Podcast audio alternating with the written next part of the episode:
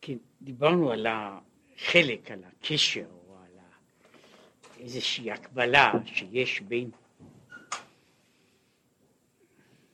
מצד אחד העניין של, של הקורבן והתפילה, שלכאורה במבט מסוים הם אינם שייכים אחד לשני, שהרי אה, בעצם כאילו שני עולמות נבדלים, ואף על פי כן התמצית של, של הביאור הייתה שהקרבת הקורבן כמו התפילה הם הדרכים של הביטול, של ההתבטלות, של, של התבטלות ה, היש לעין, והיא נעשית או בצורה המוחשית הגולמית בעצם העניין הזה, מה ש, שעושים ש, ש, ש, כאשר מקריבים את הקורבן, או כאשר יש הביטול שנעשה מבחינת ההבנה, ההרגשה, החוויה. עכשיו אני מתחיל בתחיל, בסוף העמודה הימנית. והנה, עיקר הביטול של יש לעין הוא במעשה הקורבנות. שם מעשה הקורבן הוא עניין של ביטול, ביטול של היש לעין, בעצם העניין הזה של הקורבן, שהרי כל עניין של הקורבן הוא של, אני לוקח יש מסוים והופך אותו לעין עד כמה שאפשר. שנפש הבהמות הוא מבחינת, מבחינת פני שור מהשמאל. זאת כל הבהמות, כל יצורי העולם, יש להם, אה, מקבלים מארבעה פנים שבמרכבה. ובמרכבה יש לנו ארבע פנים, יש פני שור, פני נשר, פני אריה, פני אדם. ומבחינה זו העופות מקבלים מפני הנשר, הבהמות מפני השור, החיות מפני האריה, ובני אדם מקבלים מבחינת פני אדם. וכאמור, כשאנחנו מדברים על זה, הם, אנחנו מדברים פה, כמו שאנחנו מדברים בנפש השור, ככה אנחנו מדברים בנפש האדם, באותה מדרגה של הנפש. כי הנפש העליונה האלוקית איננה קשורה איננה מקבלת מהחיות שבמרכבה, אלא היא הרבה למעלה מן החיות ומן המרכבה. אבל הנפש האדם, הנפש הבעמית של האדם, כמו שנפש השור באה מבחינת פני השור, כך נפש האדם באה מבחינת פני האדם של המרכבה. עכשיו, ועל ידי הקורבן עולה ונכללת בשורשה, בבחינת פני שור שבמרכבה. אם כן, השור שלמטה, כמו שאנחנו מכירים אותו, הוא לא יצור גבוה מאוד. בוודאי לא יצור ששייך או נוגע או מגלה קדושה בתוך עצמו. שור. כן, אבל כאשר, כאשר מעלים אותו לקורבן, נפש השור מתעלה והיא נדבקת בשורש הראשון שלה, שהוא פני השור שבמרכבה, ואז השור הזה הופך להיות מתג... מת... מתקשר אל דמות המקור שלו, שהיא בחינת, שהיא ב... ב... בתוך המרכבה, ש... ואז הוא מגיע אל מקומו, אל מקומו הראוי לו.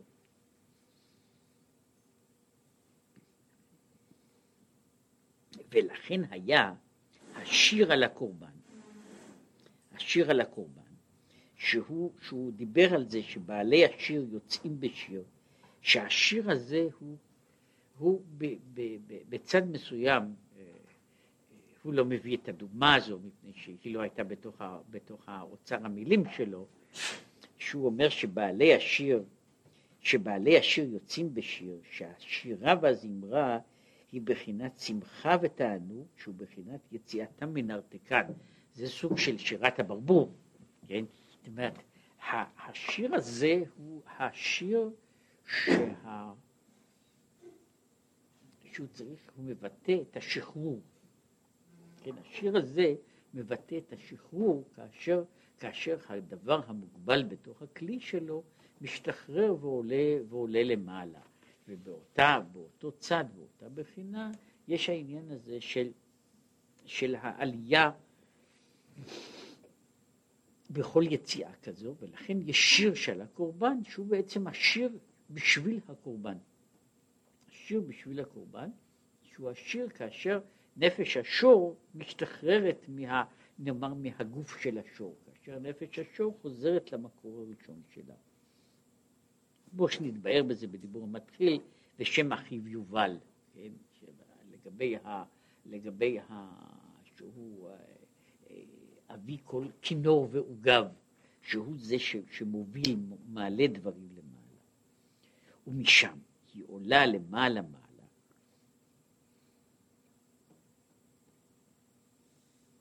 עד רום המעלות, על ידי אריה דאכיל קורבנים. יש אריה שאוכל את הקורבנות, ש... שאמרו שבבית הראשון, וכך יש התיאור, האש על המערכה הייתה לה דמות של אריה. בבית השני היה לה, הייתה רובצת ככלב. בכל זאת לא אותו דבר, כן? אבל בבית הראשון זהו האריה שאוכל את הקורבנות, והאריה הזה שאוכל את הקורבנות, שהוא הוא, הוא העלאה של, של הדברים לדרגה יותר גבוהה, כי כמו שלמטה הקרבתה הוא על ידי הכהן, שביסודו של דבר הכהן הוא איש החסד, ומעלת הכהן היא מעלת החסד. כך מעורר למעלה בחינת חסד, אריה דאכיל קורבנים, שפני השור הם מצד השמאל, כמו שכתוב.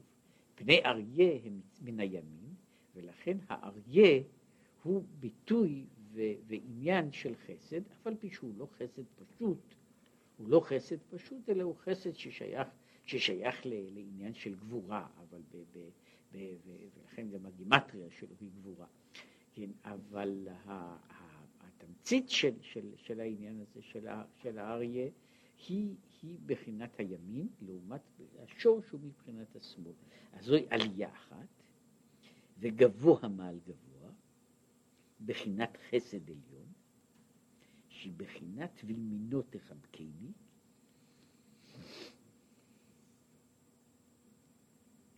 להתקלל באור אינסוף ברוך הוא ממש. אז יש עליית, עלייה שבכוח החסד, שבה הדבר המוגבל של העולם הזה, הוא מגיע אל המקור הראשון שלו, והוא עולה עלייה אחר עלייה, ושהעלייה הזו על ידי הקורבן היא תנופה אחת. זאת אומרת, אני עושה מה שאני יכול, כאילו להעלות את הקורבן לדרגה אחת.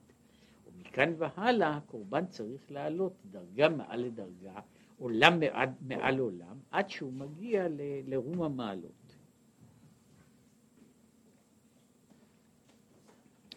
וכך הוא עניין התפילה. עכשיו, הקורבן, הקורבן מצד זה איננו שונה מהבחינה, מהבחינה של, ה, של התפילה, משום שגם התפילה היא אותה, אותו עניין של העלאה של הנפש הבעמית למעלה, אלא שההעלאה הזו, בניגוד לקורבן שבו כל המעשה נעשה בגשמיות, בתוך התפילה כל העניין נעשה ברוחניות, שבעצם גם התפילה היא הבאה של קורבן, שהוא קורבן, קורבן הנפש הבעמית. כן, בסופו של דבר, בסופו של דבר, זה רק, הבעיה היא זה כמו בקורבנות. היה, היה אתמול שור אחד, מחר יש שור חדש. היה אתמול כבש אחד, מחר יש כבש חדש. זה כך כנראה, אפילו שבן אדם מצליח להעלות את הנפש הבעמית של היום, אז מחר יש נפש בעמית חדשה. הנפש הבעמית של מחר, שהיא צריכה שוב העלאה, והעלאה ותיקון. כן, אבל העניין של, של התפילה הוא, הוא אותה בחינה של הקרבת קורבן. כי הנה נודע שמיכאל השר הגדול מקריב נשמותיהם של ישראל על גבי המזבח. יש, זה מופיע, בתמצית זה מופיע בגמרא, שיש יש אה, שמיים ושמי השמיים, השמיים אשר מעל, מעל השמיים, ובדרגה העליונה ביותר, בדרגה, באחת הדרגות יש שמיים שנקראים זבול. ששם יש מקדש, ושם יש מזבח, ושם מיכאל, שהוא הכהן הגדול של המלאכים, כן, שהוא. ה... מיכאל מופיע בספר דניאל כמו, כמו שמופיעים הכהנים, כן? הוא האיש לבוש הבדים. כן? האיש לבוש הבדים, וזה מיכאל, מיכאל, מיכאל השר, שהוא שר של החסד, בניגוד לגבריאל, שהוא שר הגבורה, כן, מיכאל הוא זה, הוא הכהן של מעלה, והוא מקריב קורבנות על גבי המזבח של מעלה. עכשיו, מה הוא מקריב? אז שם יש, יש דיון אחד, ואחד אומר שהוא מקריב, הוא מקריב כבשים של אש, והאחר אומר שהוא מקריב את נשמותיהם של ישראל. הוא מקריב, את, הוא מקריב בעת, בצד מסוים, הוא מקריב את התפילות. וזה מה שאומר, כמאמר, ואישי ישראל ותפילתם. המאמר הזה שהוא, שהוא הוא, הוא מופיע, במקרה הזה הוא מצטט פה, זאת אומרת זה לא ציטוט אלא רימוז למה שמופיע בתוספות, שאנחנו בתפילה, גם היום, אנחנו שומרים את, כנראה את מה שהיה נוסח עתיק מאוד, שהיה בזמן הבית, בתפילה הזו, בברכה של רצה, אנחנו אומרים, אנחנו אומרים, ואישי ישראל ותפילתם באהבה תקבל ברצון. עכשיו, תפילתם זה מובן, אבל איך אפשר לדבר על אישי ישראל? עכשיו, כשהיה מקדש, היו אישי ישראל, היו כפשוטם, הקורבנות שהקריבו, הקורבנות האישים שהקריבו. עכשיו, איפה יש אישי ישראל? ולכן בתוספות הם אומרים שזה אותו עניין. אישי ישראל, גם היום יש, יש, יש, יש, מקדש ויש מזבח ויש קורבן. ואלה הם אישי ישראל של היום הזה, שהם אישי ישראל, זה שנשמותיהם, נשמותיהם של, של ישראל, הם עכשיו אישי ישראל, והם עולים עכשיו על גבי, על גבי המזבח. ולמטה. עכשיו, כל זה הוא במה, מה קורה בעולמות עליונים. ולמטה, בהתלבשות בגוף הגשמי, הוא בחינת אהבה רבה הבאה מלמעלה, בתפילתם, להעלותם ולקשר נפשם של ישראל באלוקים חיים, ולדבקה באור אינסוף ברוך הוא ממש. שבעצם בתוך, ה... בתוך התפילה, בן אדם זוכה, הוא מקבל הערה בהיותו פה בתוך הגוף הזה, הוא מקבל הערה של אהבה רבה, שהיא אותה בחינה של הכהן, של איש החסד, של מיכאל השר הגדול, ואותה בחינה של אהבה רבה היא זו שמעלה את הנפש לדרגה יותר גבוהה עד שהוא מתקשר לאלוקים חיים, לדבקה באור אינסוף ברוך הוא ממש. וזהו קורבני לחמי לישי, פירוש לישי, לאש שלי, ששורפים ובוערים אליי. דהיינו, מה הם הישי? השרפים, שהם בחינת יקיה, יקד יקוד אש בוערה בליבם תמיד, בתשוקה גדולה ונפלאה, ובאהבה עזה כרשפי אש, להיבטל ולהיכלל באור אינסוף ברוך הוא, ולכן הם נקראים שרפים, משום שהם נשרפים, הם בוערים באש אהבתם, ולכן לכן הם נקראים שרפים, והם מפני שהם בוערים באש, כן? הם בוערים כל הזמן באש, מחמת השגתם הגדולה. שהם בעולם הבריאה, שהוא למעלה מעולם, מעולם היצירה והעשייה. עכשיו, השרפים הם המלאכים, המלאכים העליונים, יש, מפני שיש, אה, למלאכים יש דרגות, הרמב"ם מונה עשר דרגות של מלאכים, זו למעלה מזו, והשרפים הם המלאכים, המלאכים בדרגות העליונות, שהם נמצאים, הם נמצאים בתיאור, גם בספר ישעיהו, כן, שיש שם, ראיתי את השם יושב על כיסא רם ונישא, שרפים עומדים ממעלו. כן, אז הם, הם בצד הזה, הם נמצאים יחד עם הכיסא. הם לא המלאכים שמתחת לכיסא, והכיסא בעצמו הוא עולם הבריאה. כן, אז כך שהמלאכים הללו הם מלאכים שהם שייכים לעולם של הכיסא ולמדרגה של הכיסא, ולכן אנחנו אומרים שהמלאכים הללו הם מלאכים של עולם הבריאה, שרפים. מפני שעולם הבריאה הוא עולם עליון יותר, ואשר על כן בהגדרה עולם בהיר יותר, עולם שקוף יותר, לכן יש לשרפים, יש להם השגה גדולה יותר מזו של. של, של הוויות או יצורים אחרים, ומשום כך, משום שיש להם השגה גדולה, לכן הם בוערים כל הזמן באש, בזה שהם, באהבת השם שנמצאת בתוכם, שזו מדרגתם עניינם של השרפים. והקורבן נעשה להם בחינת לחם. עכשיו, הם, השרפים, במובן הזה, הם, הם, הם חיים מן הקורבנות. מדוע? כי אין לך עשב מלמטה שאין לו מזל מלמעלה, שמכה אותו גדל. אז לכל דבר שלמטה, שהוא אומר שזה לאו דווקא עשב. כן? זאת אומרת, לעשב, אפילו עשב יש לו, יש לו מזל מלמעלה, זאת אומרת שיש מהות רוחנית שהיא היא לא בדיוק נשמתו שלו, אלא הוא הדבר, הצינור לנשמתו, שהוא זה שמושך אותו, מושך אותו, מושך אותו לגדול. כהערת אגב, לא, לא, לא בעניין, בצד הטכני הזה. העניין ש, שדברים צריכים שמלאך יכה אותם ויאמר להם גדל, משום שבמובן מסוים הגדילה של כל הדברים שבעולם היא פרדוקסלית, היא נגד חוקי הטבע. מפני שחוק הטבע הכולל, הפיזי, הכימי, הוא חוק שפועל במהותו, הוא חוק של מה שקוראים לזה, אה, של סדר פוחת והולך, מה שקוראים של אנטרופיה.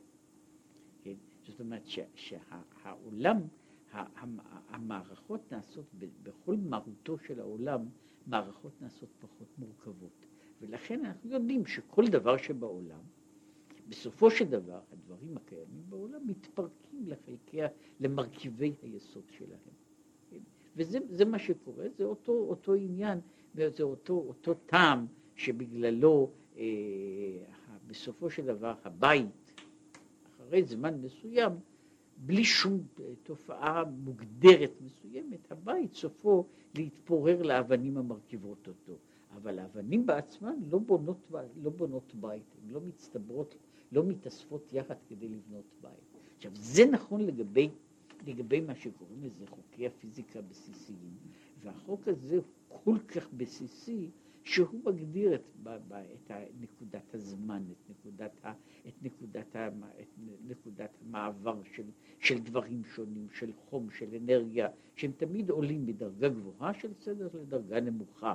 הן ה, ה, ש, ש, שנמצאים שני גופים, הגוף החם נעשה קר יותר ולא להפך, כן? עכשיו, כל זה הוא שייך לדבר אחד, מעבר לתחום האחד, שהוא התחום של הביולוגיה, שבו יש לנו לפי שעה תופעה שהיא בדיוק הפוכה, שבתוך התחום של הביולוגיה קורה דבר שהוא נגד החוקים האחרים של הטבע, והוא שגרעין קטן הופך להיות לעץ גדול.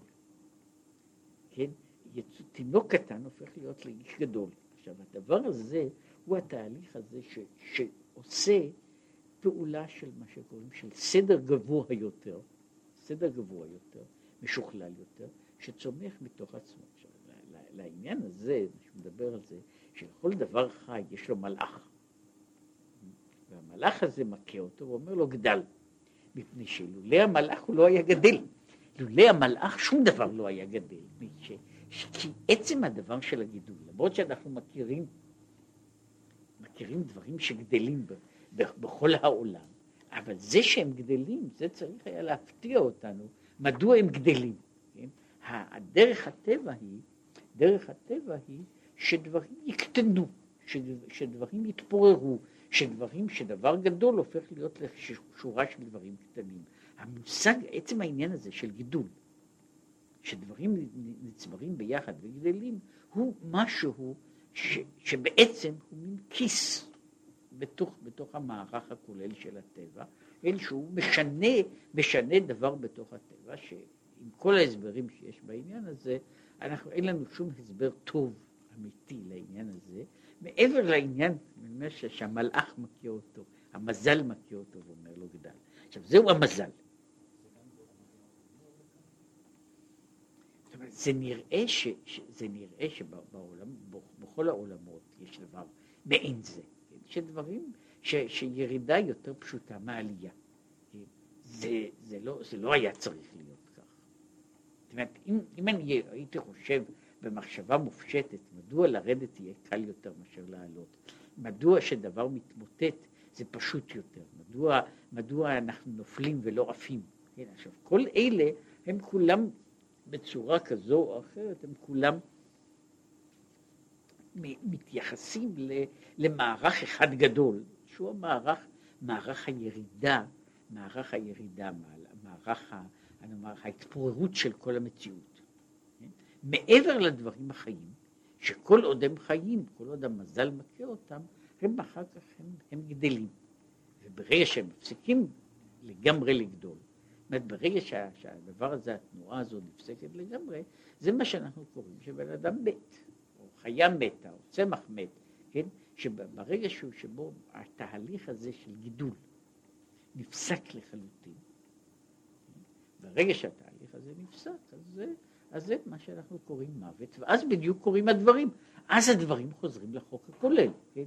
כאשר יצור מת, כאשר יצור מת, קורה לו בדיוק אותו דבר. לאמור, הבריאה המורכבת, וזה לא משנה איזה בריאה היא, היא הופכת להיות לחומרים יותר פשוטים. כן? זה מה שקורה, זה ההגדרה בעצם של התהליך שמנקודת המוות והלאה, מתחיל התהליך, היצור, היצור החי הופך עכשיו להיות חלק מהמערך העולמי הפשוט. ובתוך המערך העולמי הפשוט, אז הדברים באמת הולכים בכיוון שלהם. אני לא מצפה, אני לא מצפה שמה, ש, שהאיש המת יהפוך להיות לבריאה יותר משוכללת, כן? אלא למעשה הוא, הוא, מת, הוא מתפורר למה שקוראים, למרכיבי היסוד של, ה, של ההוויה שלו. זה בעצם מה שקורה, כן? והמרכיבים הללו גם הם, אם הם לא, לא מגיעים לתהליך של גידול, גם הם מתפוררים עד שמגיעים ל, ל, ל, ל, לחומר, לחומר פשוט, כן, חומר פשוט, פשוט ככל האפשר, שזה, שזה הסוף של הדבר, כי כל התהליך, שקוראים לו תהליך החיים, כל הזמן התהליך ההפוך לזה, שהוא לוקח מערכות פשוטות ויוצר מהם דברים מורכבים. כן, אה, כל נשימה או נשימה שאנחנו נושמים היא, היא סדרה ארוכה של תהליכים, סדרה ארוכה של תהליכים ש, של, של, של חומרים פשוטים, כן?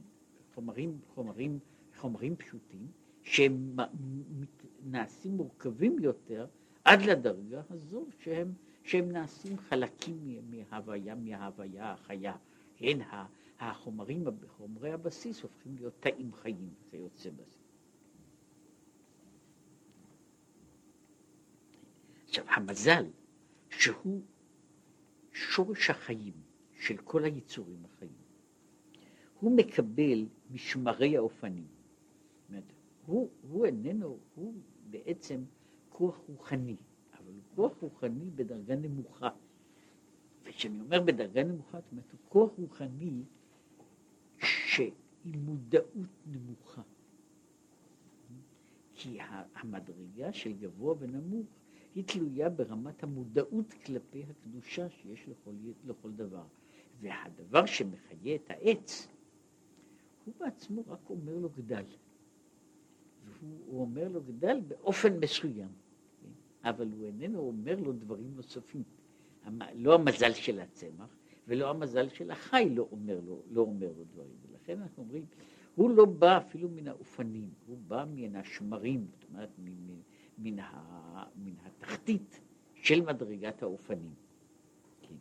והאופנים מקבלים בסופו של דבר מחיות הקודש שבמרכבה, והחיות מקבלות מהשרפים. כן? אז זהו, התהל, זהו תהליך אחד, שהוא התהליך, תהליך שאפשר לקרוא לו התהליך של, אה, גם פה זו דרך ירידה.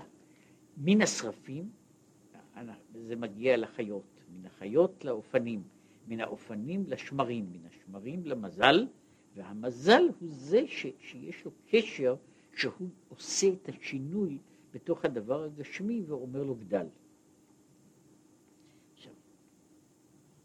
ולכן, בהעלות הקורבן למעלה, עולה ונכלל עד בחינת צרפים. עכשיו, כאשר הקורבן עולה למעלה, הוא משנה את הכיוון שלו. והכיוון שלו הוא עכשיו במקום כיוון של ירידה, של, של, של ירידה מטה-מטה, הוא עכשיו עולה במעלה אחרת, הוא חוזר, הוא חוזר אל המקור הראשון שלו, דרגה מעל לדרגה, עד שהוא מגיע לדרגת השרפים, ונעשה להם בחינת לחם.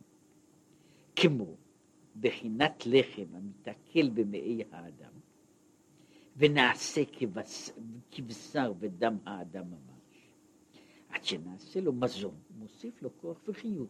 שהרי הלחם שאנחנו אוכלים, האוכל שאנחנו אוכלים, בו, גם בו אנחנו עושים את הפעולה הזאת, שהיא צריכה להיזכר או צריכה להיות מובנת, שבצד מסוים האוכל שאנחנו אוכלים, הוא עובר גם כן איזושהי העלאה, שהיא חלק מתהליך החיים.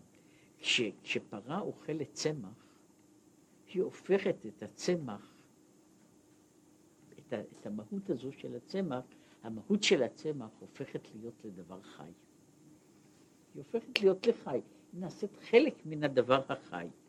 מכאן והלאה, מכאן והלאה, יש לנו, אה, מכאן והלאה יש לנו, יש לנו דבר כאשר האדם אוכל את החי.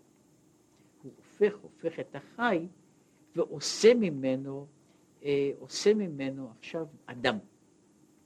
עכשיו, העלייה הזו, העלאה הזו, היא חלק מעלייה שהיא נעשית כאשר, כאשר הקורבן משתחרר. הוא חוזר עד שהוא נעשה להיות לחם של, ה, לחם של, ה, של השרפים. כך הקורבן מתעכל ונכלל בחיות השרפים עד שנעשה להם מזון. עכשיו, כמו שהוא נעשה מזון, הוא מוסיף כוח וחיות בשרפים להעלותם. גם השרפים צריכים עלייה. כי השרפים גם הם אינם נקודת השיא של מציאות, עד שמגיעים להשתאווה בגופא דמלכא ממש. בעצם גם השרפים, המגמה של השרפים היא להיבלע ולהיעלם. להיבלע ולהיעלם עד שהם נשאבים ומתאחדים בגופא דמלכא. אז עכשיו, כל זה היה, היה הצד שהוא, שהוא דיבר עליו הקורבן הגשמי, כמו התפילה הרוחנית, הם שניהם מופע אחד, שהוא מה שקוראים לזה הקו של דרך, ה, של דרך העלייה. הקו הזה של, של דברים שחוזרים, שמחזירים אותם למקור. כל קו של דרך עלייה הוא קו של השמדה. כן? והסימן שלו, זאת אומרת, נקודת המוקד של כל הדברים הללו, וה, והעניין שלהם הוא אש. ש, שהיא, שהיא הסמל לכל הקו הזה, מה שהוא קורא לו הקו, קו השמאל. כי הוא, היא בנויה על שני דברים. היא כל הזמן, האש עולה למעלה, זה חלק מהעניין של האש, והאש גם מכלה דברים.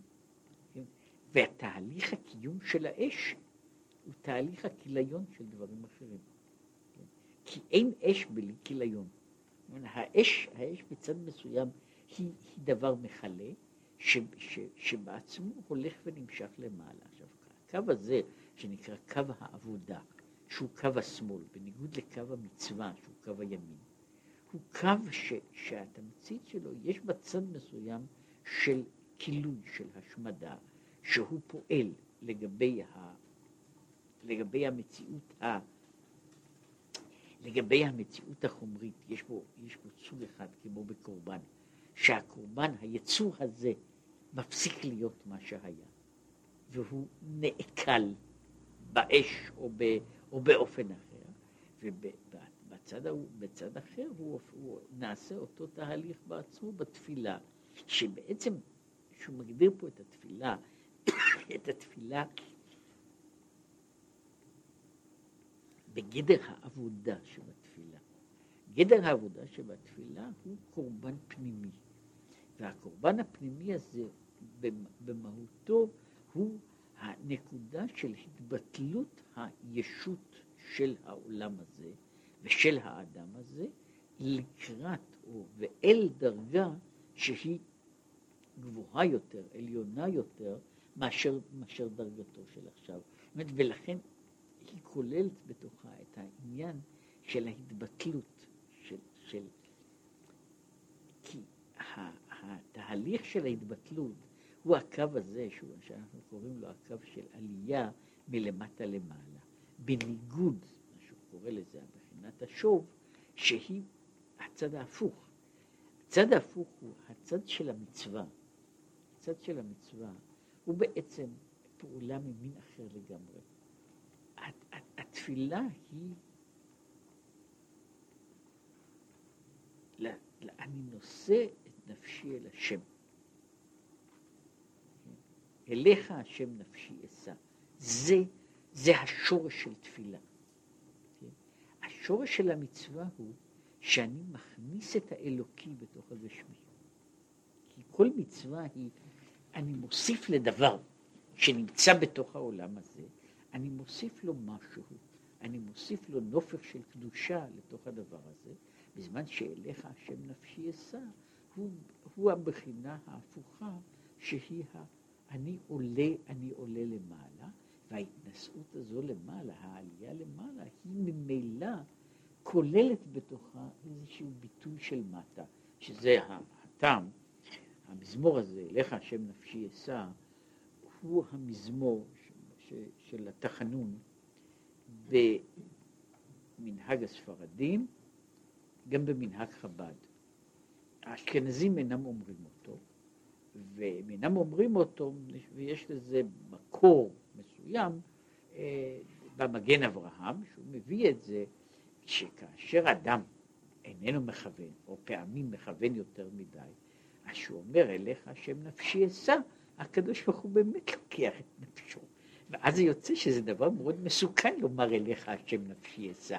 כן, אני אומר אליך השם נפשי אשא, וזהו זה, אני מתנשא למעלה ולא חוזר יותר. עכשיו, הצד הזה, או הנקודה הזו של הרצו ושוב, של אשא ושל, ה, ושל ה, ה, הירידה, הירידה, מה שהוא קורא הרצו והשוב, הרצו הוא בכל, בכל עניינו, זהו הקו של התפילה, הקו של, ה, של העבודה, שכל כולו, אומרת לכן, כשאנחנו מדברים על תורה, עבודה, אה, עכשיו, התורה היא בדיוק החלק הזה, או הקו הזה, של, שהוא ממוצע. העבודה היא השריפה של המציאות למצ... לדבר יותר עליון. עכשיו, נכון שיש בתפילה, ויכול להיות בתפילה, גם אלמנט אחר. כן? שיש תפילה שהיא תפילת שוב. כן? שהיא התפילה שבה אני מבקש בקשה. התפילה שבה אני מבקש בקשה היא תפילה שהיא מעין העניין הזה של המצווה. אני מבקש את ההערה האלוקית שתבוא, שתשנה את הכיוון כלפי מטה. אבל הוא אומר שהתפילה כמושג, כמהות, היא לא הבקשה, אלא התנשאות הנפש, עליית הנפש. אך הבקשה היא סוג אחד של דבר שהוא בעצם איננו ממש תפילה. איננו ממש תפילה, אלא הוא, הוא בקשה, הוא, הוא, הוא תחנונים, הוא עניין שאני מבקש דבר בתוך המציאות של העולם. כל זה היה באות הזו לגבי היחס שיש בין, בין הקורבן, וה, ש, שכל מהותו היא הביטול של החומר בדרגה כזו, כזו ואחרת כלפי העניין האלוקי מצד אחד, ומהצד השני יש כאן ה, ה, הצד האחר, שהוא ה, עד, שהוא מתחיל בתוך הקורבן עד לבחינה שבו הקורבן נשרף, עולה באש, שהוא הקורבן בדרגה הגבוהה ביותר, שהוא עולה, עולה והופך להיות קליל, והבחינה המקבילה שהיא הבחינה של התפילה, ששניהם הם שייכים לאותו צד של לעבוד את השם, שפירושו לכלות את העולם ולהימשך כלפי מעלה. וזה היה מה שהוא דיבר על זה, על קורבני האישה אשר תקריבו לשם, הכפילות של הקורבן, ש, ש, שהקורבן הזה, או סדר עבודת הקורבנות, הוא קיים גם בתפילה, והוא הסביר שהמבנה הוא לא קשור בצד, בזמן שיש בדבר הזה, אלא בעצם הנקודה שתמציתה של תפילה היא התנשאות הנפש. לא התחינה, אלא התנשאות הנפש, הניסיון של, של הנפש לעלות, לעלות לדרגה גבוהה יותר.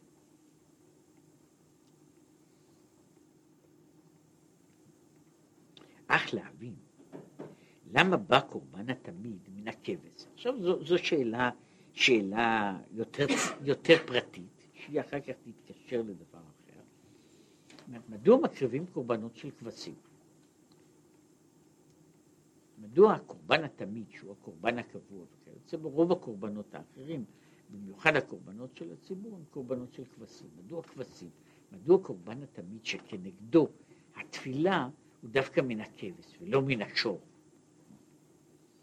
העניין הוא שאם היות שהחיות של נפש הבהמות יורד ונמשך מבחינת פני שור שבמרכבה, ולשם הוא עולה. אז מה זה, כאילו המודל, התבנית של הבהמות, היא פני השור. ופני, ו, וזה נראה כאילו האב טיפוס של, ה, של הבהמה.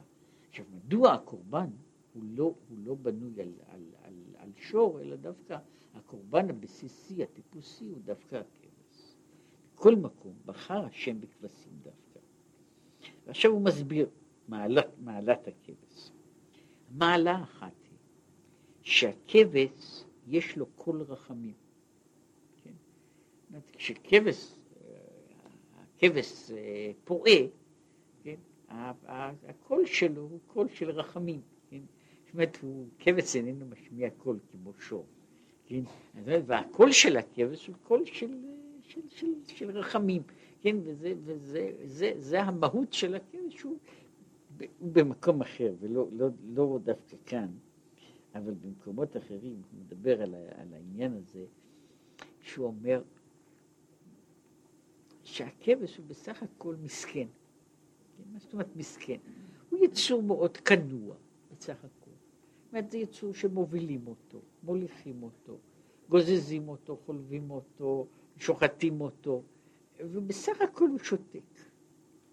שותק, ספר, לפעמים עושה מה. כן? עכשיו, עז זה, זה, זה יצור הרבה פחות, הרבה פחות שתקני, כן? ושור הוא יצור מסוכן. כן? ובמקום אחר, במאמר אחר, הוא מדבר על זה, על הנשמות. שיש נשמות שהן בבחינת כבש, יש נשמות שהן בבחינת שור, ויש הבדל, יש, יש עיזים, יש כבשים, יש שברים, ויש, אה, אה, אומרת, אה, יש, הוא מדבר שם, מפני שהדבר הזה איננו פשוט. זה נכון שלכבש הוא, הוא, הוא יצור כנוע, שקט, סבלני, הצד השני, אי אפשר לעשות עם הכבש עבודה גדולה. אני לא יכול לסמוך עליו, לסמוך על הכבש שיעשה איזושהי עבודה גדולה. מפני שהוא יצור קטן ולא חזק. עכשיו, השור הוא באמת יצור מסוכן, וכשהוא נוגח, הוא, הוא יכול להרוג נפשות. אבל אם אני רותם אותו, אני יכול לעשות איתו עבודה גדולה. עכשיו, זה, זה שייך גם בנפשות של אנשים. יש אנשים שהם הם כבשים, כן? הם נחמדים, הם רכים, הם, הם, הם גורמים נזק מינימלי, כן? אבל גם התועלת היא לא כל כך גדולה. עכשיו, יש יצורים שהם בבחינה של שור, הם כעסנים, הם רתחנים, והם מסוכנים לבריות. אם, וזו בעיה של, של, זו בעיה, לפעמים לא רותמים אותם, ואז הם נעשים, נעשים סכנה ציבורית. כאשר אפשר להחזיק אותם, לרתום אותם, לאלף אותם, הם עכשיו נעשים כוח גדול של, של עבודה, וזו בעיה של, שהיא לא כל כך, כשהוא מדבר על זה במקום אחר, הוא אומר, זה לא עניין כל כך של בחירה, כן? בן אדם לא יכול לבחור מאיזה סוג הוא יהיה, כן? הוא נמצא בסוג אחד או בסוג שני, מה שהיו אומרים, אה, אה, היו אומרים את זה על, על ילדים, לפעמים זה היה כדי לנחם את אמותיהם, לפעמים זה, יש בזה גם איזה דבר, שהיו אומרים על איזה ילד, את הביטוי הזה, שאם לא יזיק לא יועיל. במובן הזה, אם הילד הזה הוא לא מזיק, הוא גם לא יכול להיות מועיל הרבה. ילד שיכול להיות מזיק, אז הוא יכול להיות גם מועיל. ויש צד כזה, יש צד כזה, שהצד הזה הוא מגיע גם ל, ל, לבחינה, אה, לבחינה ש, ש, שהולכת, הולכת עמוק יותר. כן? אה, יש אנשים שהם אה, יכולים להגיע, ומהותם היא מהות גם גדולה יותר, ולכן קיצונית יותר, ולכן גם, גם עלולה להגיע לצדדים רבים שונים, שבחלקם הם במפורש, במפורש לא סימפטיים. אבל אותו סוג של אנשים יכול לעשות גם דברים גדולים בצד האחר. יש בריות שהן בריות, מה שקוראים לזה בריות אה, נינוחות, שקטות, אה, ומאוד מאוד מועילות בתוך הדרגה המצומצמת של הווייתם, כן? זאת אומרת, אז אלה, אז יש כבשים, זה אומר שיש עיזים, שהם משהו באמצע, יצור הרבה יותר קופצני, הרבה יותר חבלני, הרבה יותר, הרבה פחות ממושמע, כן? ועדיין לא, לא יצור שאפשר לרתום אותו, כן? ואז יש, יש, יש השברים, אז זה, זה, זה סיפור לעצמו. אז הוא אומר, אז ככה, אז קודם כל יש לו, יש לו, כבש שומעים עליו שהוא שייך ל... הוא שייך ל... יש לו קול של רחמים, והוא לכן, התיאור הזה, של, שהוא אגב, הוא לא, הוא לא רק עניין של מקרה, הסמל של כנסת ישראל הוא, הוא, הוא, הוא רחל אימנו. בתמצית, הפירוש של המילה רחל, זה בדיוק אותו דבר, כבש. כן? וה, והעניין הזה של, של רחל והכבש ו, וישראל והכבש, כך אומר ירמיהו הנביא, ואני ככבש אלוף, אה, וכבשה לפני גוזזיה נעלמה, ויש, מופיע הדבר הזה לגבי, בתור סמל של, ה, של הכניעה וההכנעה. של קבלת העול וכיוצא בה, זה שייך, כל זה שייך ונוגע לבחינה הזו של, של, של הכבש, של הכבש. זה שמקבל, שמקבל, שמקבל עול, מקבל, מקבל מרות, מקבל, מקבל סמכות של מעלה. אז זה צד אחד. וגם, הכבש יש לו צמר בעורו. שממנו רוב המלבושים, וכמו שכתוב, הוא מגז, מגז כבשה יתחמם. כן, אז זה, זה ה... עכשיו, והוא אחר כך, הוא, הוא פה ידבר על, על העניין הזה, שוב, רק, ב, רק ברמז, אומר, הצמר בתור דבר, הוא תמיד נחשב ומופיע בתור סמל לדברים, לדברים גבוהים. בכל מקום שהוא מופיע צמר, מופיע בתור סמל לדברים גבוהים, עד למדרגה של, של, של לסמלים של מעלה, לסמלים של מעלה, שהוא אומר, יש תיאור, שוב, בדניאל, על הקדוש ברוך הוא, שהוא אומר שמה, שהדמות, שיער רשע כאמר נקה, שיער ראשו כצמר נקי, כן? וזה ה, זה, זה צד אחד של של הצמר, ולכן גם הצמר משמש בכל מיני, גם, גם כמלבוש וגם גם בשימושים אחרים. ולמעלה. עכשיו, כשאנחנו מגיעים לסמלים בדרגה, בדרגה אחרת,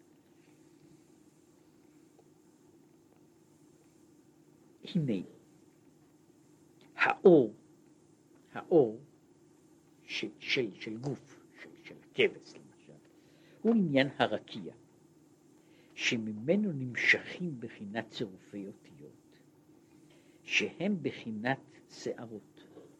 עכשיו, יש הרקיע שהוא המשטח, הרקע, הבסיס. אחר כך יש ממנו צירופי אותיות. שהאותיות הללו מגיעות על הבסיס של הרקיע, באות האותיות עם כל הצירופים השונים שלהם. ברקיע אין, אין אותיות, אלא יש רק אה, מהות כוללת, מהות כוללת אחת.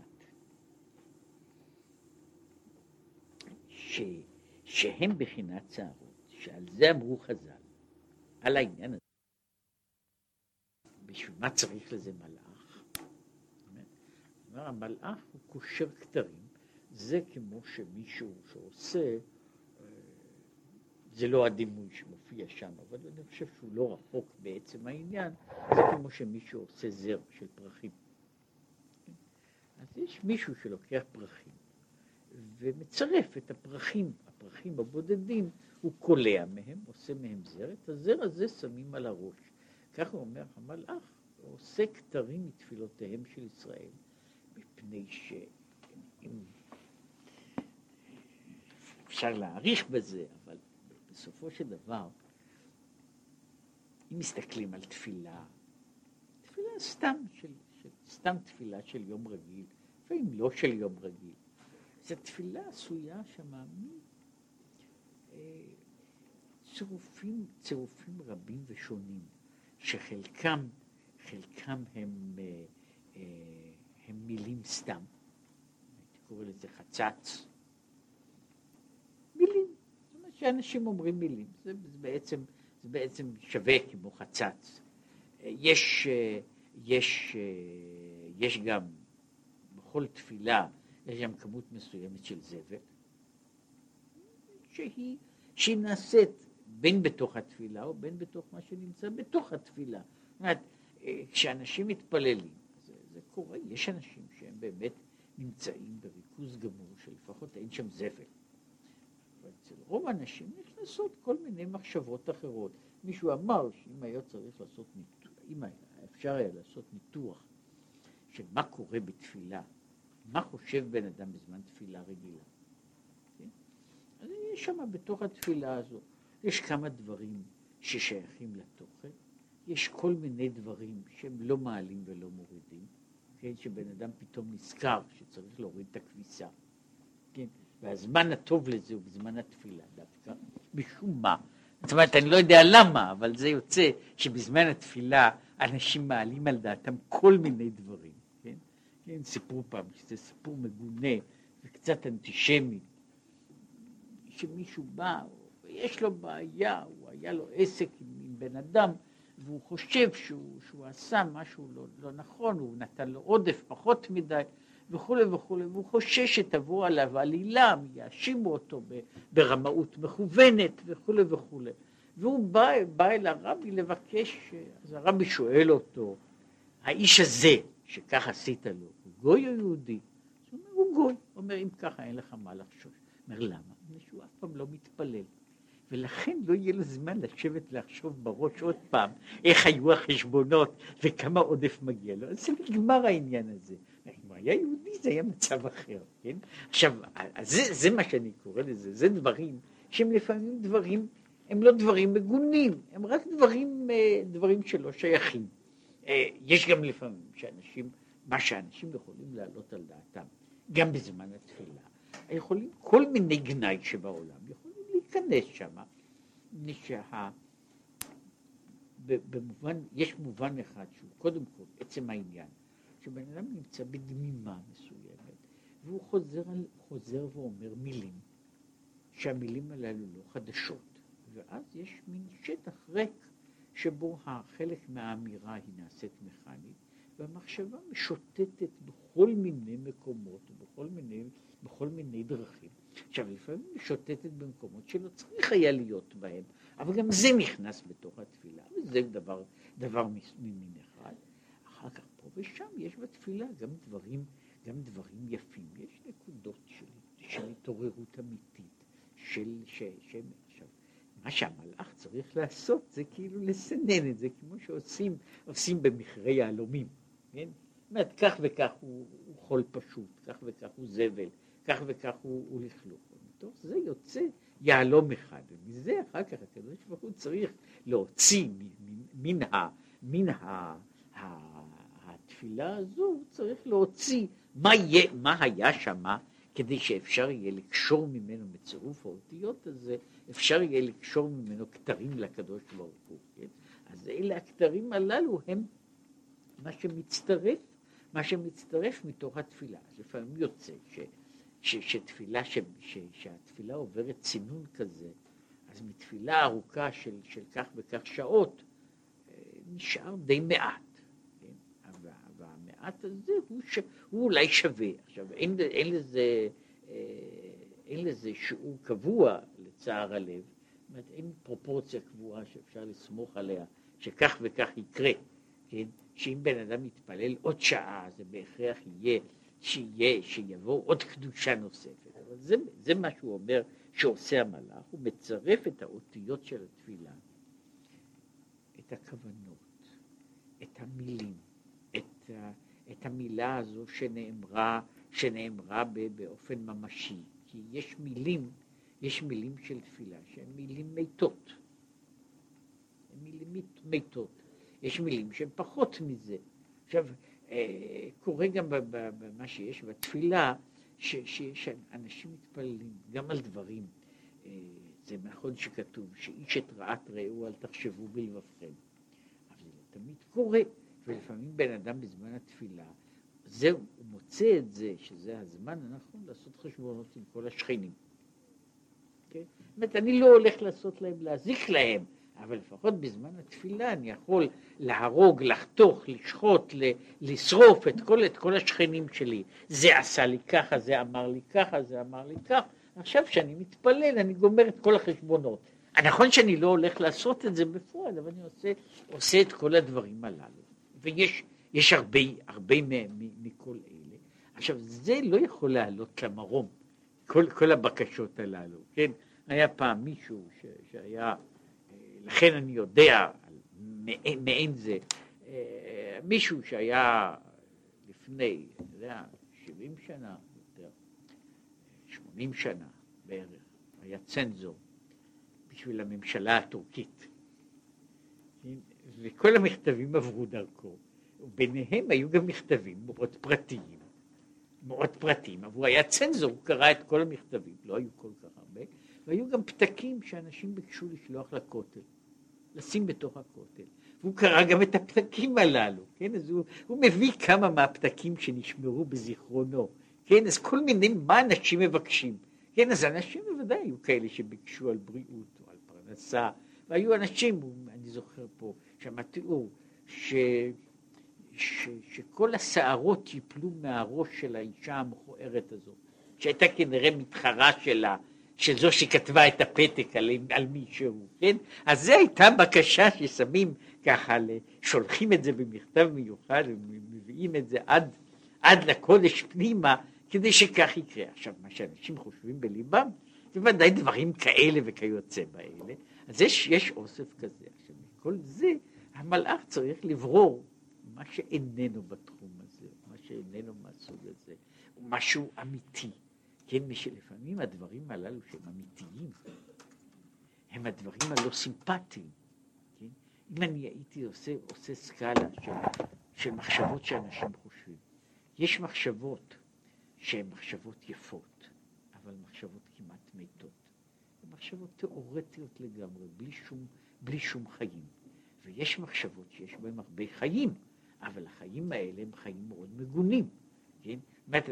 ואז שצריך לברור בכל אלה, זה עבודה, טוב, יש למלאך, יש לו זמן, כן, והוא עובד מהר, אז הוא יכול לעשות את הדברים הללו. זה מה שהוא עושה, שהוא מצרף את צירופי האותיות, את הסערות הללו. אבל אך הבשר והחלב והדם והגידים והעצמות של התמיד היה עולה עולה כולה כליל על גבי המזבח.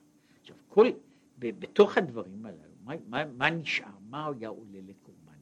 מה שהיה עולה לקורבן היה הבשר, הגידים, העצמות, כל זה, כל זה מקריבים על גבי המזבח וכל זה נשרף. אבל האור עם הצמר ניתן לכהן המקריב. זה, זה איננו חלק של העולה. העולה, אף על פי שהעולה היא שריפה כליל, השריפה כליל איננה שורפת את מה שנמצא, מה שנמצא אה, מסביב לקורבן, אלא רק את גופו, את גופו מחוץ, מעבר לאור. מדוע? שלפי שאינו יכול להיכלל עם חיות הנפש הבהמית, כמו הבשר והחלב ודם ועצמות וגידים. לכן אינו נשרף, כן? אלא ניתן לכהן כמו שהוא בשלמות עם הצמר.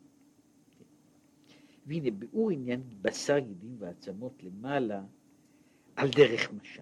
עכשיו הוא יסביר מה זה בשר גידים ועצמות. יש בשר גידים ועצמות. עכשיו, בשר גידים ועצמות שיש בתפילה, שמה מה שקורה בקורבן, שמביאים חתיכת, חתיכת בשר, זה אני יודע מה זה חתיכת בשר, אני יודע מה זה, מה זה, מה זה אור, ואני יודע מה זה צמר, אבל איך אני דן בדברים הללו, כשאני דן בהם במובן המופשט? מה קורה, מדוע דבר מסוים עולה, עולה לקליל, ודבר אחר איננו שייך לגוף הקורבן? אז הוא אומר משהו בעניין הזה. כן. אז יובן ממה ש, נתבאר בספרי חוכמת הניתוח, שהתהוות העצמות נמשך מהמוח, והתהוות הבשר הוא מהדם, שמשכנו בלב, שממנו נעשה בשר, וכמאמר חז"ל, שיש לובן שממנו העצמות והגידים, ויש אודם שממנו ממנו, ה, ממנו יש הבשר והדם. והנה, הלב הוא מקום משכן המידות, אהבה ויראה. עכשיו, הלב, הלב שהוא, שהוא הבסיס, שהוא המרכז, ש, שבו עובר הדם. הלב הוא המקום של המידות, של הרגשות, שיש בו, שיש בו, שהן הן רתיחת הדמים שבלב הגשמי. אהבה רעה, תאוות גשמיות, ניצוח, קנאה, שנאה וכל אלה, כל אלה מידות שנמצאות, שנמצאות בלב. אז יש ככה, אז יש מצד אחד מידות שיש, שיש, שיש באנשים האהבה, התאווה, החמדה, ומצד שני המידות שכאילו מהצד השני, כן? המידות שמצד הגבורה, מפני שבלב, הוא אומר, בתוך הלב יש, יש דברים שהם גם דברים שהם יש דברים שפועלים בדרך חיוב ושלילה, כן ולא. לא בהכרח במובן של, של מעלה ו, ו, ופחיתות. שיכול להיות שבן אדם יהיה מלא אהבה, אבל האהבה הזו היא כולה פגומה. הוא יכול להיות מלא שנאה, והשנאה הזו היא גם כן כולה פגומה. יכול להיות גם שהאדם יהיה, יהיה, יהיה בו אהבה ויראה, שהם יהיו כולם בקדושה. וכן, וכן הוא אומר למעלה. עכשיו, התמצית שהוא, שהוא רצה לומר, שהן הן בחינת רתיחת הדמים שבלב. הלב תמיד בנוי, וזה שייך לעניין של הרגש, הרגש בנוי על רתיחה. הרגש בנוי על, על, על, על איזושהי סערה. לפעמים הסערה שברגש היא, היא קטנה יותר, ואז אני אומר שהרגש הוא נמוך יותר. זאת אומרת, בכל מקום שיש רגש, שבכל מקום שיש רגש, הוא, נדר, הוא נדרש, הוא נדרש בעצם המהותו, זה הרתיחה שלו, החום שלו, כן? וכ, וככל שהרגש הוא יותר, הוא יותר עמוק, אז הוא יותר חם. בין שהוא הולך בצד, בצד של האהבה, או הוא הולך בצד של ההפך של האהבה. זאת אומרת, בין שהוא באהבה, בין שבשנאה, רגש בנוי, בנוי על זה שהוא, שהוא, שהוא הולך, על, בנוי על רתיחה ועל שערה. וכן למעלה, וכן למעלה. מחנה מיכאל הוא באהבה עזה, מחנה גבריאל הוא ביראה. גם המלאכים הם בסופו של דבר, המלאכים הללו, גם מחנה מיכאל וגם מחנה גבריאל, הם מחנות של, של רגש, ולכן הם בעיקרו של דבר, הם יצורים של רגש. אז אמנם הרגש שלהם מופנה למקום אחר, והוא בדרגה אחרת, אבל הם לומדים, לכן הוא אומר, הם, הם, כולם, הם כולם מלאכים של אש. הם מלאכים, הם כולם בוערים, הם כולם, משום שהם הם נמצאים בתוך הרתיחה של, ה, בתוך הרתיחה של המידות. והן הן בחינת הבשר הנמשך מן הדם שבלב. אז זה, זה הבחינה הזו של ה, כל הסוגים והמינים של הרגשות. זה החלק שהוא קורא לו הבשר והדם.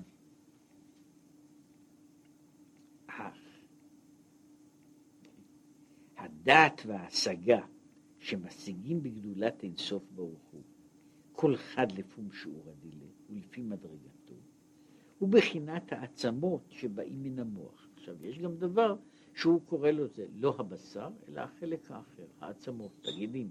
עכשיו, אלה הם החלקים שהם שייכים בצד אחד הם, הם המחשבות וההשגות. עכשיו, מחשבה, במקום אחר הוא מדבר על זה, שאומר שבנוסח, לפי האנטומיה של אז, שהמוח הוא קר ולח. מחשבה בעצמה, מחשבה בעצמה, היא לא, היא לא, היא לא בנויה על רתיחה.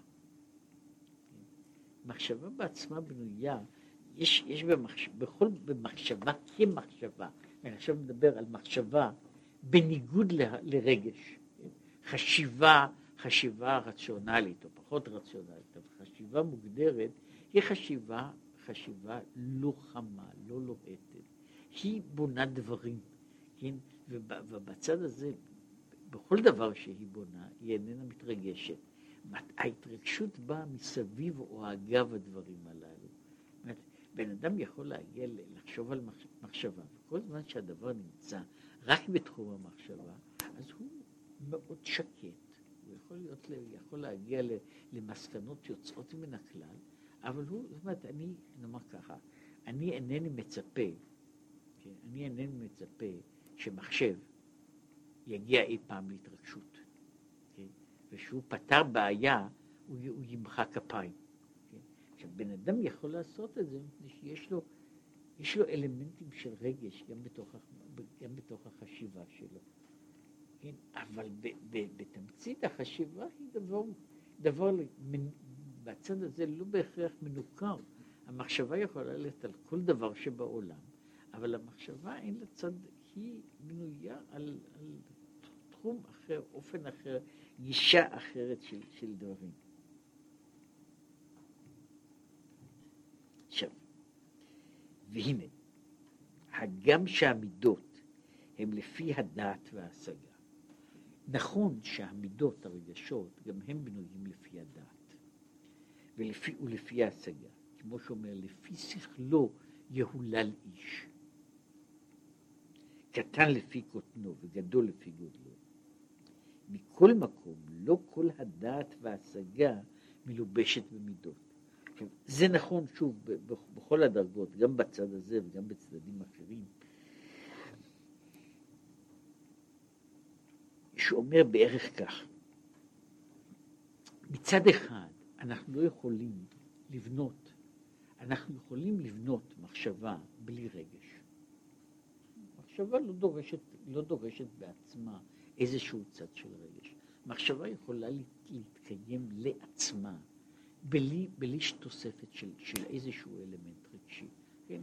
אני יושב ופותר בעיה, והבעיה הזו היא לא, היא לא בעיה, בעיה רגשית. יותר על כן, אני יכול לבנות מציאות שבה אני מנתק את עצמי באופן רגשי, מה שאגב מייעצים לכל מי שעוסק אה, בכל תחום של, של, של פעילות פעילות רוחנית, וזה לא משנה אם הוא עושה את זה אה, כמהנדס או, כ, או, כ, או, או כ, כהוגה דעות, שהוא יחשוב מחשבה קרה, כן? מחשבה לא רגשית, מחשבה בלי אמוציות, ש, שהיא חלק מן ההגדרה של מחשבה, של כללות העניין של חשיבה, חשיבה בכללה. אבל רגש לא יכול להתקיים בלי, בלי שכל. ו, ומה עניינו? מפני שהרגש איננו, איננו יכול לעמוד לעצמו בלי שיהיו לו אובייקטים. וכשאין לי אובייקט אני לא יכול להתרגש.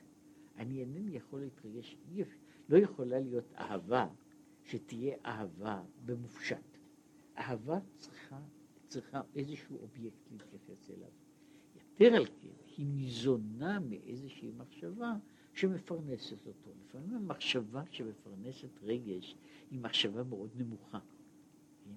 לפעמים היא מחשבה יותר מורכבת, אבל היא איננה, הרגש איננו יכול להיות, יכול, יכול לחיות בפני עצמו, ולכן לכאורה היה צריך להיות ש... שאם יש השגה, ההשגה הזו הייתה צריכה להביא גם לידי הרגשה. זאת אומרת, זה לא הולך בהכרח כך. ההרגשה תלויה בהשגה, אבל לא כל השגה מביאה לידי, לידי התרגשות. כי פעמים המחשבה או ההשגה היא לא בתחום הזה שהוא יכול להביא לידי, לידי התרגשות אמוציונלית. כן? זאת אומרת, אז אני מגלה איזשהו דבר. אני מגלה איזשהו דבר שהוא כולו אמת, נכון ויציב, ועדיין אני לא מתרגש. זאת אומרת, העובדה, שיש, לי, שיש בתוכי תהליך, תהליך חשיבה, היא לא מחייבת שתהיה, שתהיה איתו התרגשות. יותר מזה, יותר מזה, כמו שהוא מסביר, ההתרגשות איננה בהכרח מקבילה לתהליכים של, לתהליכים של החשיבה. אני יכול לחשוב, ב, ב, אני יכול לחשוב ברמה גבוהה ולהתרגש בדרגה נמוכה. מה שאינני יכול לעשות, שזה שהדברים הם הפוכים. זאת אומרת, אני אינני יכול להתרגש בדרגה גבוהה בלי שיהיה לי חומר לזה, בלי שיהיה לי איזשהו חומר. עכשיו, החומר הזה הוא לא חייב להיות חומר עליון במהות, אבל הוא צריך להיות מספיק חומר כדי שאני אוכל, אוכל להתרגש בו, וכל אחד יכול לראות את זה, ש... לא משנה אם מישהו אוהב או מישהו כועס, הוא צריך לחשוב על איזשהו דבר. צריך לחשוב, א', הוא צריך לבחור לו אובייקט. שנית, כדי להתייחס לאובייקט הזה, הוא צריך לבנות לו כל הזמן מסגרות. ההתרגשות דורשת כל הזמן מסגרות, אבל פעמים שהמחשבה היא, היא כל כך עוסקת בנושאים כאלה, ששם לא, להיות, לא יכול להיות ליווי אמוציונלי נכון.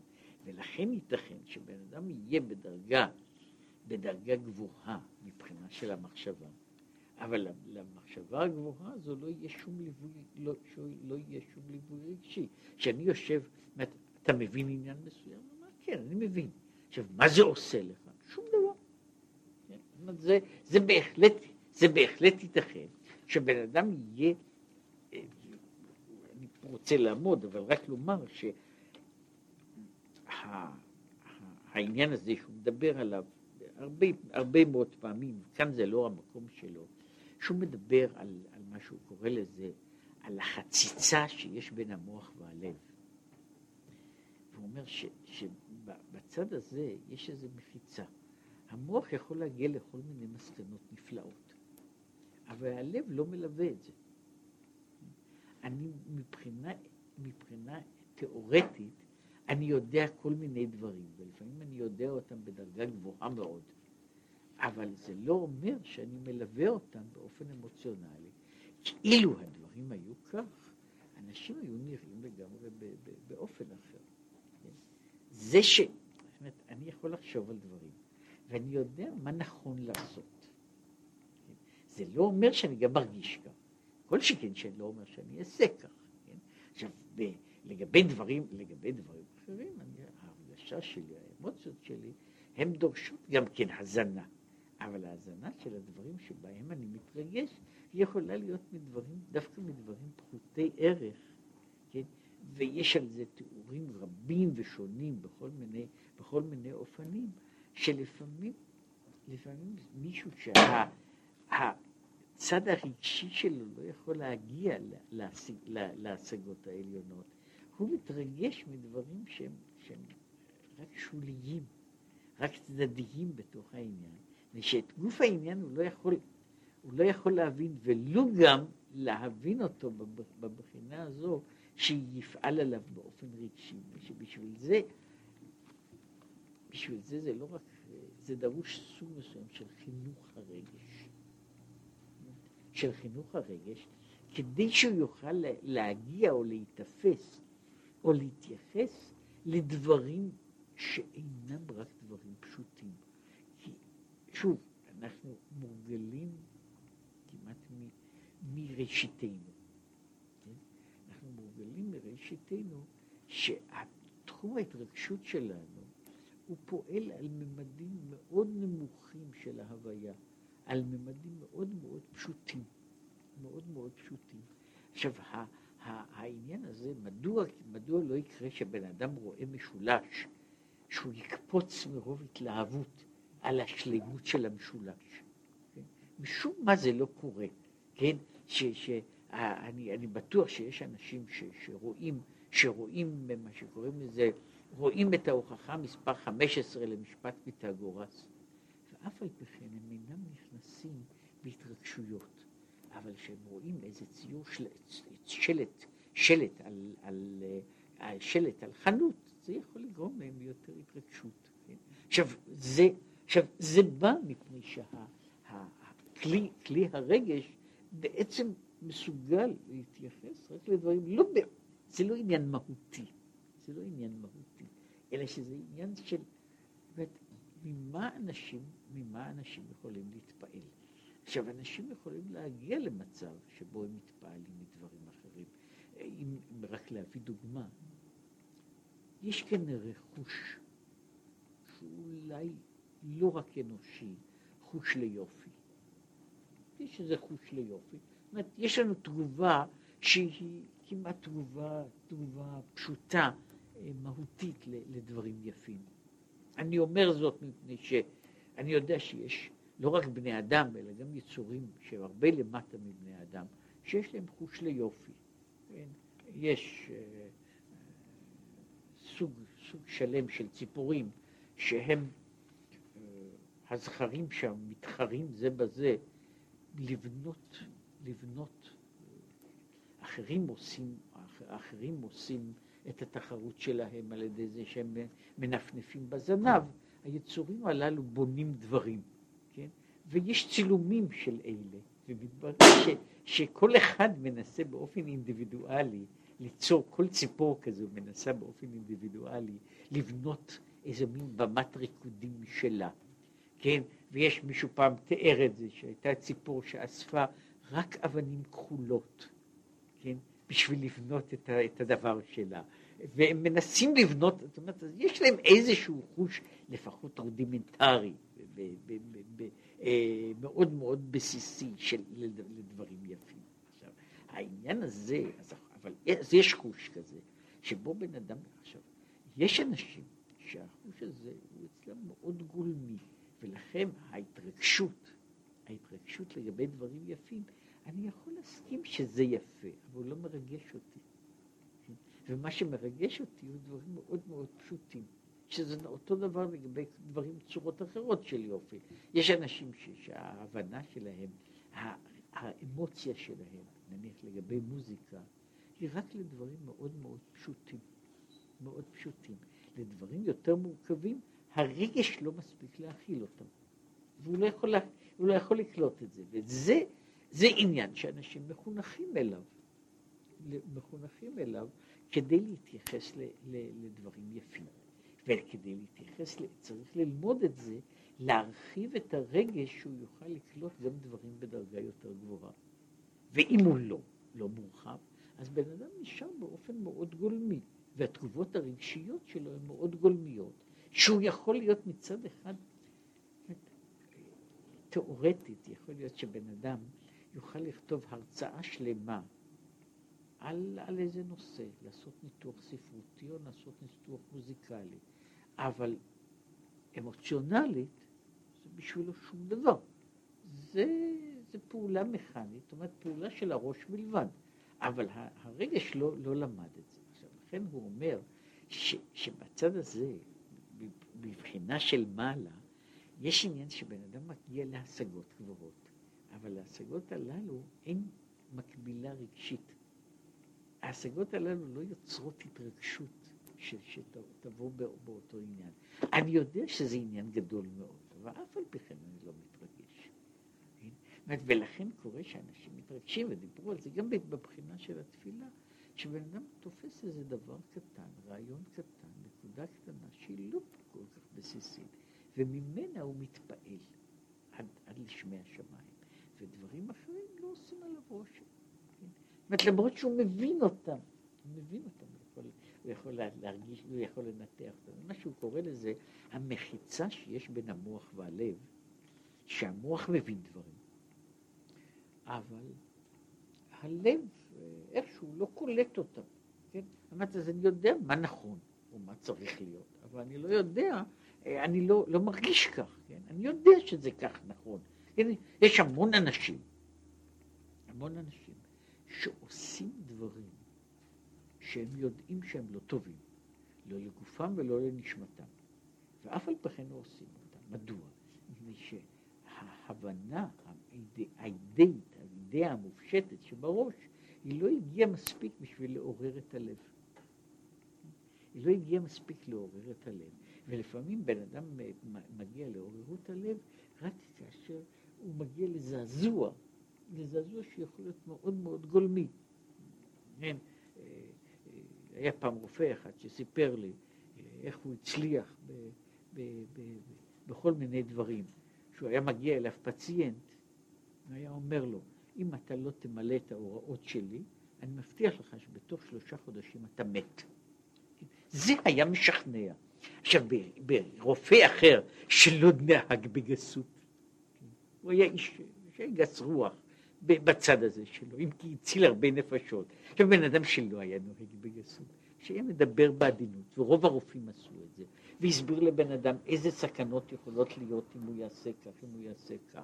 עכשיו, זה היה הפציינט מבין, כן? אבל ההבנה הזו היא לא מגיעה לתחום ש, שיוצר התפעלות, היא פעלות רגשית, ולכן זה לא פועל.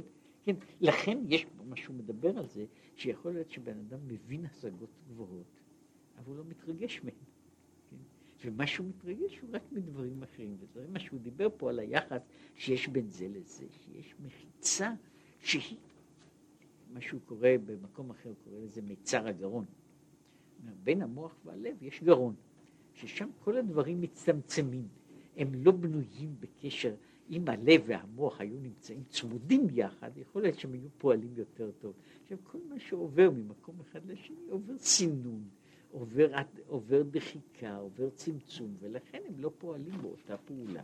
עכשיו, זה, זה בעצם נושא, נושא שלם לעצמו, שהוא רק, שהוא כאן הוא לא, הוא לא הנושא שהוא, שהוא עוסק בו, אלא רק מדבר בדרך אגב, שאף על פי שהמידות, המידות נובעות ממחשבה, אבל יש להן קשר רק לסוג מסוים של מחשבה.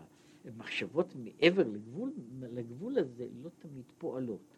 וזהו, זאת אומרת, מדוע הן לא פועלות זה נושא אחר, אבל רק בשביל לומר שיש חוסר פרופורציה בין מה שאנשים מבינים לבין מה שאנשים מרגישים. שההבנה יכולה להיות הרבה מעבר להרגשה. הרבה מעבר להרגשה, משום ש, ששם אין ההגבלות הללו. בהרגשה יש לנו הגבלות איך תופסים את הדברים.